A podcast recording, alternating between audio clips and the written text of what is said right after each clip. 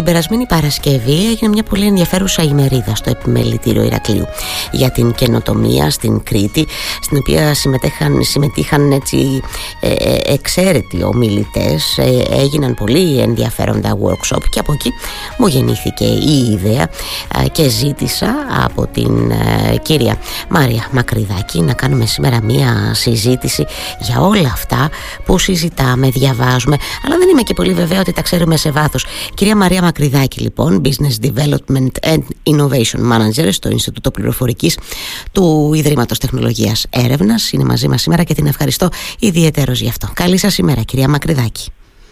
Καλημέρα σας κύριε Πεντεδήμου και σας ευχαριστώ πολύ για την, για την πρόσκληση. Είναι ιδιαίτερη τιμή να μιλήσουμε και χαρά να μιλήσουμε σήμερα για όλα αυτά τα θέματα που όπως είπατε πολλά ακούμε το τελευταίο διάστημα αλλά ενδεχομένως όλοι να μην καταλαβαίνουν έτσι, έτσι. σε τι ε, ε, αναφερόμαστε, ε, όλους αυτούς τους περίεργους όρους που έχουμε ξεκινήσει να χρησιμοποιούμε. Ακριβώς και είναι μια σπουδαία ευκαιρία αυτή να, τους, να, να, να, να τα ξαναπούμε και καλό είναι να τα λέμε αυτά. Εγώ θα ξεκινήσω, μου επιτρέπετε, με μια πολύ απλοϊκή ερώτηση.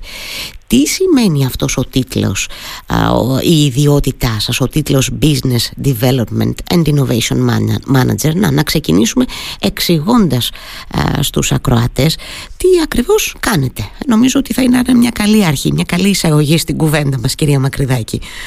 Βεβαίως, βεβαίως. Λίγο έτσι να γνωριστούμε και να, και να πω και ακριβώς ποιος είναι ο ρόλος μου. Εγώ ουσιαστικά είμαι ένας technology transfer expert. Το οποίο τι σημαίνει.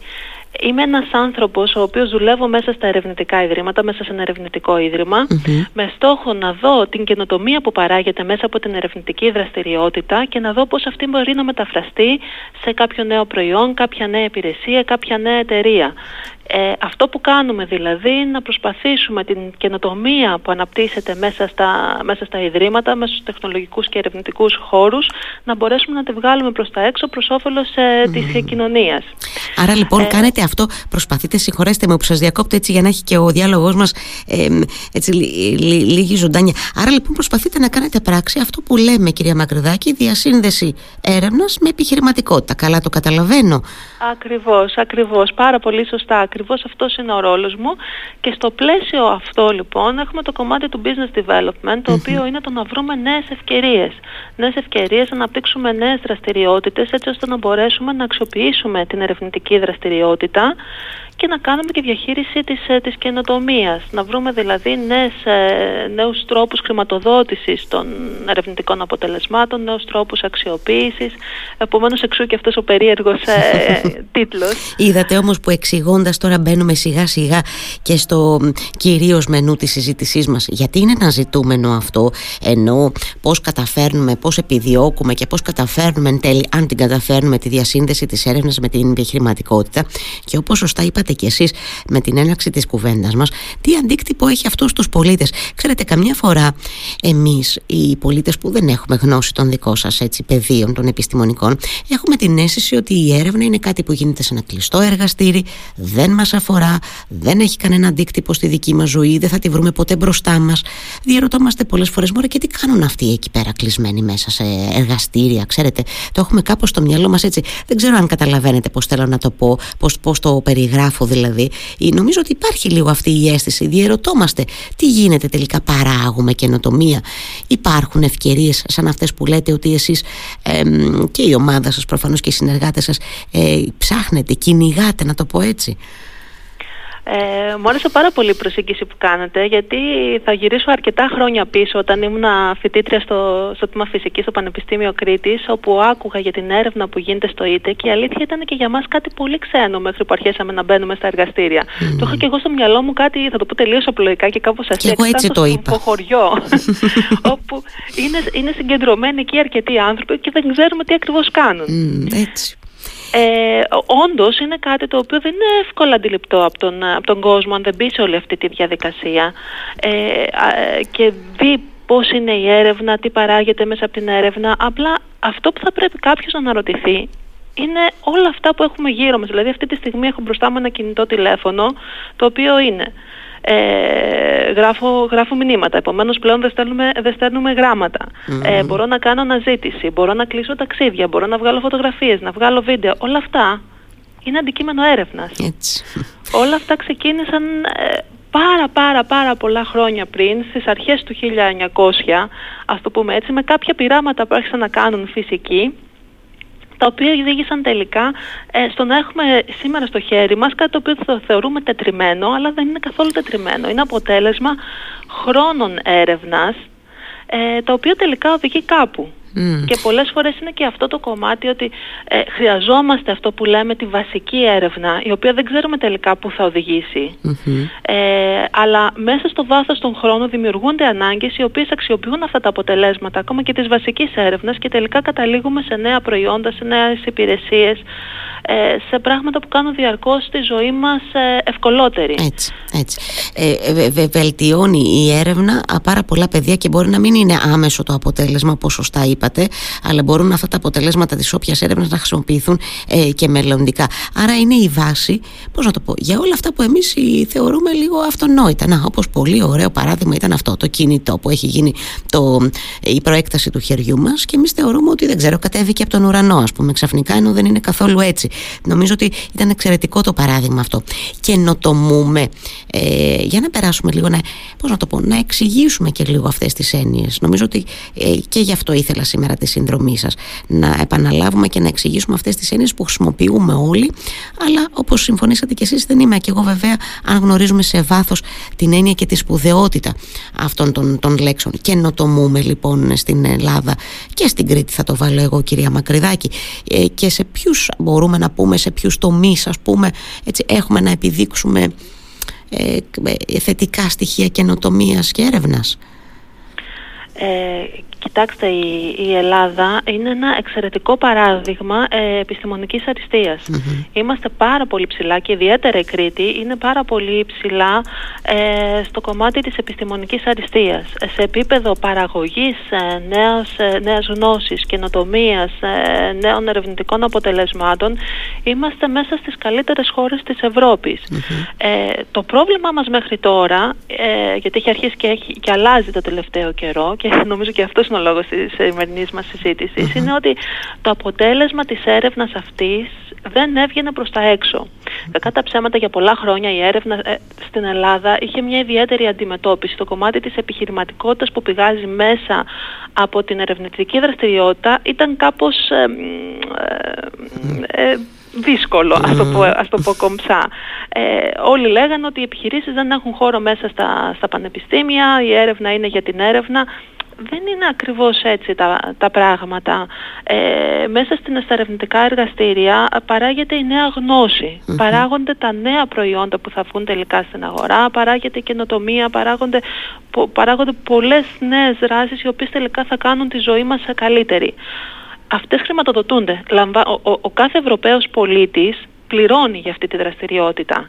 Όλες αυτές οι ερευνητικές δραστηριότητες προέρχονται μέσα από ανταγωνιστικές διαδικασίες, δηλαδή κάθε ερευνητική ομάδα που έχει μια, νέα, μια ιδέα, μια καινοτόμα ιδέα, υποβάλλει αίτηση για χρηματοδότηση στην Ευρωπαϊκή Επιτροπή ή σε άλλους εθνικούς ε, φορείς έτσι ώστε να μπορέσει να λάβει κάποια χρηματοδότηση και να κάνει αυτή την έρευνα. Mm-hmm. Επομένως ο κάθε Ευρωπαίος πολίτης, ο κάθε Έλληνας πολίτης πληρώνει για αυτή τη διαδικασία. Επομένως είναι κρίμα αυτό να μην αξιοποιείται.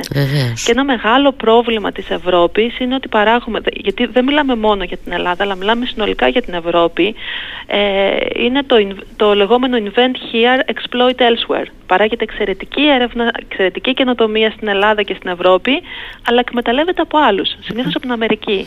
Και αυτό είναι ένα πολύ μεγάλο στίχημα που προσπαθεί να κερδίσει και η Ελλάδα αλλά και η Ευρώπη. Γιατί αυτό, κυρία Μακρυδάκη, μας το εξηγείτε λίγο και ποια βήματα πρέπει να γίνουν ώστε να, να, να αλλάξει αυτό, η αξιοποίηση δηλαδή της έρευνας; Ε, είναι, έχει να κάνει με την επιχειρηματικη κουλτούρα. Όπως σας είπα η επιχειρηματικότητα ήταν κάπως ε, δύσκολη και για την Ελλάδα αλλά και για την Ευρώπη συνολικά. Ε, δεν ρισκάρουμε όπως ρισκάρουν στην Αμερική. Δηλαδή για την Αμερική είναι δεδομένο ότι κάποιος νέος στα 20, 21, 22 του θα ρισκάρει, θα φτιάξει τη δική του επιχείρηση. Αυτό νομίζω εδώ πέρα είναι μια εντελώς ξένη πραγματικότητα. Ξέρετε τώρα μου θυμίζετε, συγχωρέστε που σας διακόπτω, μου θυμίζετε Ε, είχε χρησιμοποιήσει αυτή τη φράση και ο κύριος Σταβερναράκη στην κουβέντα που κάναμε εδώ στην εκπομπή στο Radio Me στις αρχές του χρόνου μου είχε πει τότε και το έχω κρατήσει ότι όλη αυτή η διαδικασία περιέχει ένα ρίσκο και ότι πρέπει να είμαστε έτοιμοι, να είμαστε διατεθειμένοι να το αναλάβουμε, να βγούμε μπροστά δηλαδή και να δεχτούμε ότι αναλαμβάνουμε ένα ρίσκο.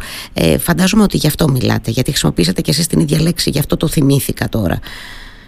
Ε, η επιχειρηματικότητα είναι Γι' αυτό χρησιμοποιούμε και τις ίδιες εκφράσεις, με τον, ε, χρησιμοποιήσαμε και την ίδια έκφραση με τον κύριο Ταβερναράκη, γιατί εξορισμού η επιχειρηματικότητα περιέχει ένα τεράστιο ρίσκο. Και όλες αυτές οι δραστηριότητες που κάνουμε, προσπάθειες που κάνουμε για να μπορέσουμε τελικά να προωθήσουμε την επιχειρηματικότητα, γνωρίζουμε και να δημιουργήσουμε νέες ε, επιχειρήσεις, spin-off, τεχνοβλαστούς, δηλαδή τεχνοβλαστούς, επιχειρήσεις, startups κτλ. Γνωρίζουμε εκ των προτέρων ότι δεν θα πετύχουν όλες. Αν πετύχει μία στις δέκα θα είμαστε πάρα πολύ χαρούμενοι.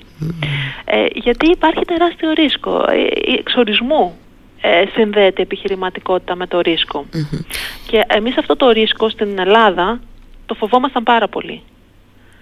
Τώρα έχουν αρχίσει λίγο τα πράγματα να αλλάζουν το τελευταίο διάστημα, έχουν, ε, γίνονται αρκετές και σε επίπεδο πολιτείας αλλά και από τους διάφορους φορείς να προσπαθήσουμε λίγο να δώσουμε μια νέα διάσταση στο κομμάτι της επιχειρηματικότητας και την ανάδειξη της καινοτομίας μέσω διαφόρων επιχειρηματικών δράσεων και διασύνδεσης της έρευνας με, τους, ε, με τις εταιρειες Και νομίζω ότι σε αυτό παίζει ένα πάρα πολύ μεγάλο ρόλο.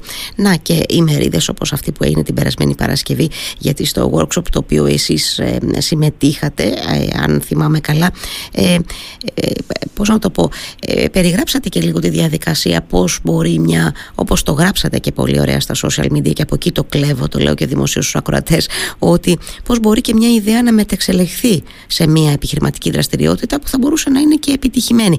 Ε, ενώ ε, όταν εξηγούμε και επικοινωνούμε λίγο παραπάνω αυτό το, αυτά τα βήματα γίνεται πιο εύκολα και στους νέους ανθρώπους να πούνε θα το αναλάβω το ρίσκο, θα το ρισκάρω. Γινόμαστε λίγο πιο ρηψοκίνδυνοι όσο επικοινωνούνται αυτές οι διαδικασίες κυρία Μακρυδάκη. Ε, τίθεται ένα πλαίσιο είναι η αλήθεια. Ε, όταν μπαίνουμε έτσι και σε αυτή τη διαδικασία να ενημερώνουμε τον κόσμο για το τι πρέπει να κάνει, τι πρέπει να γνωρίζει, ε, κα, όντως ε, κάπως προσπαθούμε να περιορίσουμε το, το ρισκο Ε, θα σας πω λίγο, θα κάνω μια μικρή ιστορική ναι. αναδρομή των, των τελευταίων λίγων χρόνων, γιατί η αλήθεια είναι ότι έχουν γίνει ραγδαίες εξελίξεις τα τελευταία χρόνια στην Ελλάδα όσον αφορά το κομμάτι της ανάδειξης καινοτόμου επιχειρηματικότητας. Ε, το 2018, αν δεν κάνω λάθος, συνδρύθηκε στην Ελλάδα ένα υπερταμείο Ε, στόχος ήταν να υπάρξουν πλέον ιδιωτικές επενδύσεις οι οποίες θα μπορούσαν να γίνουν πάνω σε νεοφυείς επιχειρήσεις και να υποστηρίξουν νεοφυείς επιχειρήσεις. Το πρόβλημα τότε που υπήρχε, όπως είχαμε συζητήσει με πολλούς ε, fund managers, ανθρώπους δηλαδή που διαχειριζόντουσαν αυτά τα, τα κεφάλαια, ήταν ότι υπήρχαν πολύ ωραίες ιδέες, αλλά ήταν τελείως ανώριμες αυτές οι ιδέες. Δεν ήταν καλά προετοιμασμένες. Επομένως, μπήκαν σε μια διαδικασία να ακούν εξαιρετικές ιδέες, οι οποίες μετά δεν μπορούσαν να γίνουν επιτυχημένες επιχειρηματικές δραστηριότητες, γιατί δεν είχαν κανένα άλλο Οπότε από εκεί ορμόμενη ε, είχα και αυτή την ιδέα να, να μιλήσω λίγο για αυτή τη διαδικασία. Όταν κάποιος έχει μια πραγματικά καλή ιδέα, τι πρέπει να κάνει για να προετοιμαστεί, να κάνει minimize το ρίσκο, ε, αλλά και να μπορέσει να τραβήξει τον ενδιαφέρον είτε των επενδυτών είτε τελικά των πελατων Υπάρχουν πολύ συγκεκριμένα στάδια και πολύ συγκεκριμένα πράγματα τα οποία κάποιος πρέπει να αναρωτηθεί και πρέπει να κοιτάξει ε, έτσι ώστε να μπορέσει τελικά να έχει δεν το διασφαλίσει σε καμία περίπτωση, αλλά να, να, να έχεις κάνει τουλάχιστον από την πλευρά σου ό,τι χρειάζεται για να καταλήξεις σε μια, σε μια δραστηριότητα επιχειρηματική, ναι. η οποία ευελπιστούμε ότι θα είναι και επιτυχημένη. Ναι. Να έχεις, πώς το πω, να έχεις την καλύτερη δυνατή οργάνωση, ώστε να μπορεί να υποστηριχθεί αυτή η ιδέα και αύριο μεθαύριο α, να, να γίνει και μια επιτυχημένη επιχειρηματική δραστηριότητα. Αυξάνεις τις πιθανότητες, φαντάζομαι ότι αυτό εννοείται, κυρία Μακρυδάκη, όταν γνωρίζεις το δρόμο, πώς πρέπει να κινηθείς δηλαδή, ε, για να υλοποιήσεις ζητήσει αυτή σου την ιδέα. Έχουμε όμως ιδέες, εξακολουθούμε να έχουμε ιδέες, έτσι δεν είναι. Ε, Ευκαιρίες δηλαδή που δίνονται. Και θέλω να ρωτήσω εδώ τώρα, βλέπετε και μεταστροφή, ίσως ή μια αλλαγή νοοτροπίας στους νέους ανθρώπους να θέλουν. Εγώ τώρα, χωρίς να έχω βέβαια δεδομένα, εννοείται και πάλι μεταφέρω μια αίσθηση από αυτά που διαβάζω, από αυτά που ακούω. Ε, έχω μια αίσθηση ότι οι νέοι άνθρωποι θέλουν να μπουν σε αυτό το παιχνίδι. Σε εισαγωγικά το βάζω, επιτρέψτε μου την έκφραση. Το, το βλέπετε κι εσείς αυτό; Ε, σίγουρα. Αυτό είναι κάτι το οποίο με χαροποιεί ιδιαίτερα γιατί έχουμε προσπαθήσει πάρα πολύ προς, ε, προς αυτή την κατεύθυνση. Ε, γιατί κακά τα ψέματα, εντάξει κάπου εδώ θα φανερώσω λίγο και την ηλικία μου, στις δικές μας τις γενιές, το όνειρο όλων μας ήταν να γίνουμε δημόσιοι υπάλληλοι. Αλήθεια είναι αυτό. Κάπως έτσι ξεκίνησα και το, και το workshop στο οποίο αναφέρεστε ότι για πάρα πολλά χρόνια, μέχρι ουσιαστικά πολύ πρόσφατα όταν ξεκίνησε η κρίση στην Ελλάδα, είχαμε ένα τελείως λάθος μοντέλο όλοι σπουδάζαμε, κάναμε κάποιες και εξαιρετικές σπουδές, με όνειρό μας τελικά να μπορέσουμε να έχουμε τα μόρια, να πάμε στον ΑΣΕΠ και να διοριστούμε στο, στο δημόσιο. Προφανώς ε, αυτό το μοντέλο δεν μπορούσε να δουλέψει. Ε, οπότε γι' αυτό το λόγο διηγηθήκαμε και στην, ε, και στην οικονομική κρίση. Μέσα από την κρίση, την οποία εγώ τη θεωρώ τελικά όταν μια ευκαιρία για την Ελλάδα, κάναμε ένα restart. Ε, οπότε αρχίσαμε να θεωρούμε αρκετά πράγματα και πλέον επειδή έχω και επαφή με, με φοιτητές, ε, είμαι στους χώρους των πανεπιστημίων, μιλάω με αρκετό κόσμο και με νέους ερευνητές εδώ στο ΙΤΕ, βλέπω ότι όλοι το κυνηγάνε πλέον. Θέλουν να κάνουν μια επιχειρηματική δραστηριότητα, θέλουν αυτό που κάνουν, που το πονάνε γιατί έχουν έχουν μια ωραία ιδέα, ενδεχομένως να έχουν, να έχουν περάσει και αρκετά χρόνια από τη ζωή, ζωή τους δουλεύοντας πάνω σε αυτές ε, τις τις ιδέες, πλέον θέλουν να τις αξιοποιήσουν και να ρισκάρουν οι ίδιοι, να μπουν σε αυτήν την, την αρένα που δεν, δεν προσφέρει καμία ασφάλεια κατά ψέματα αλλά όπως είπαμε είναι ένα ρίσκο το οποίο αν πετύχει είναι πολύ όμορφο. Ναι. Και υπάρχει αυτή η σύνδεση ε, πανεπιστημίων και ε, ε, ε ερευνητικών πώς να το πω, κέντρων ε, κυρία Μακρυδάκη γιατί και αυτό είναι ένα ζητούμενο ε, για να μπορέσουν οι άνθρωποι που σπουδάζουν που είναι νέοι ακόμα σε ηλικία να γνωρίσουν αυτό το, το πεδίο και να αποφασίσουν να, το, να πάνε την ιδέα τους έτσι, ένα βήμα παραπέρα. Υπάρχει αυτή η σύνδεση; Ε, ε, εννοείται των ερευνητικών, των ερευνητικών ιδρυμάτων, και των πανεπιστημίων, ναι, ναι. Ε, μεταξύ τους ή με τον επιχειρηματικό κόσμο. Και μεταξύ τους αλλά και με τον επιχειρηματικό κόσμο. Φαντάζομαι ότι αυτό θα ήταν το ιδανικό, έτσι δεν είναι; Αυτό είναι ένα, ένα πολύ καλό σενάριο, να υπάρχει μια σύνδεση μεταξύ αυτών των τριών. Υπάρχει τέτοια σύνδεση; Ε, έχουν γίνει πάρα πολλές προσπάθειες σε, σε, αυτό το, το κομμάτι και ιδιαίτερα στην Κρήτη είναι κάτι το οποίο το έχουμε δουλέψει αρκετά και είμαστε σε πολύ, σε πολύ καλή φάση ας το πούμε έτσι γιατί υπάρχει πολύ καλή συνεργασία ανάμεσα στα πανεπιστήμια και στα ερευνητικά ιδρύματα της Κρήτης.